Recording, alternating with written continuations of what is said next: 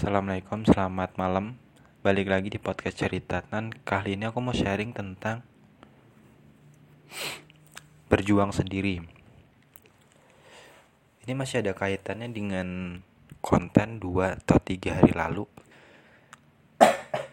Yang judulnya kesepian ya. Kesepian benar aku bagi dua. Part Part 1 sama part 2 Berjuang sendiri sebenarnya nggak jauh beda dengan konten itu tapi kali ini lebih fokus ke sendirinya itu berjuangnya.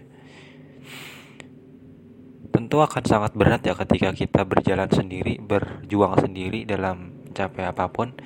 Berbeda halnya ketika kita mencapai sesuatu secara bersama kerja sama gabung sama. Teman kita itu akan jauh lebih mudah dibanding kita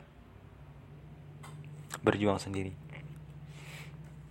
tapi emang ada kelebihan kekurangannya ya.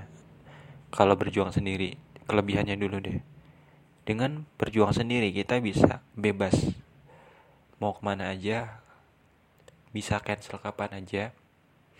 Contohnya kalau kita mau mencapai punya prestasi yang gemilang.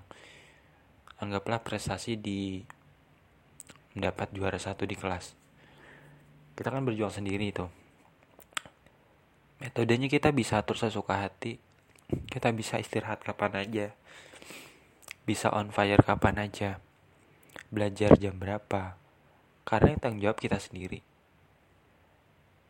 Tapi kalau kerja sama itu nggak bisa.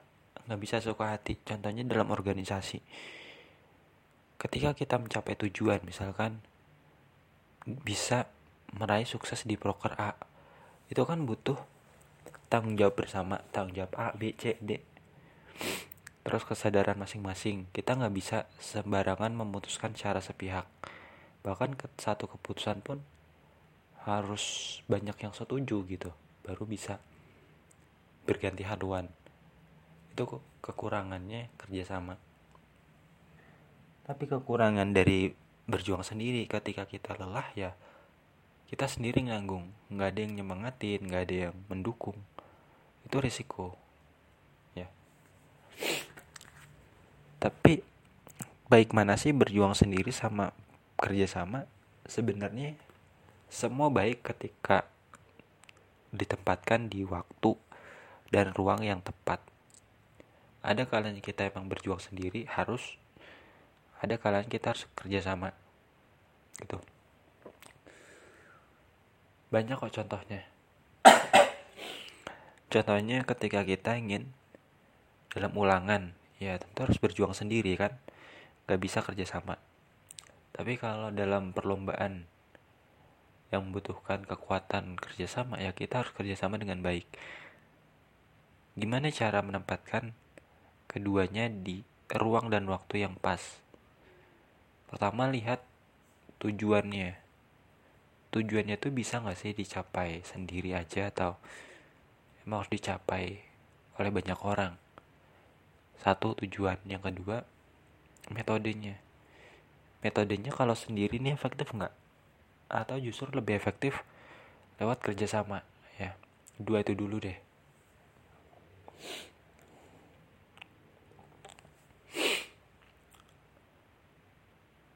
Tapi berjuang sendiri akan sangat tragis dan menyedihkan jika ketika kita hilang arah, hilang semangat gitu ya. Dan sama sekali nggak ada yang dukung, kita langsung frustrasi dan down. Kita hilang harapan, kita kayak nggak ada semangat lagi untuk berjuang untuk maju lagi. Di situlah kita benar-benar kayak berhenti tapi ada kalanya kita harus bangkit. Nggak masalah kok nggak salah. Kalau kita berjuang sendiri itu nggak salah. Emang pahit emang sakit.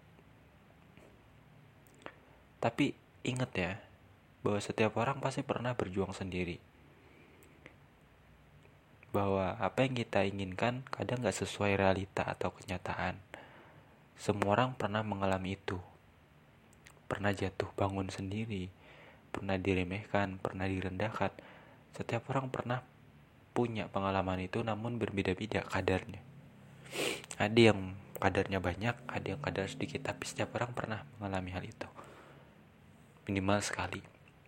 Tapi namanya hidup tentu berkali-kali gagal itu hal yang wajar.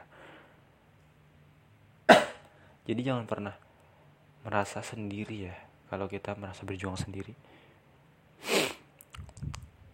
Yakin kalau di ujung sana ada yang menanti kita ada yang menunggu kita ada yang mengharapkan perjuangan kita.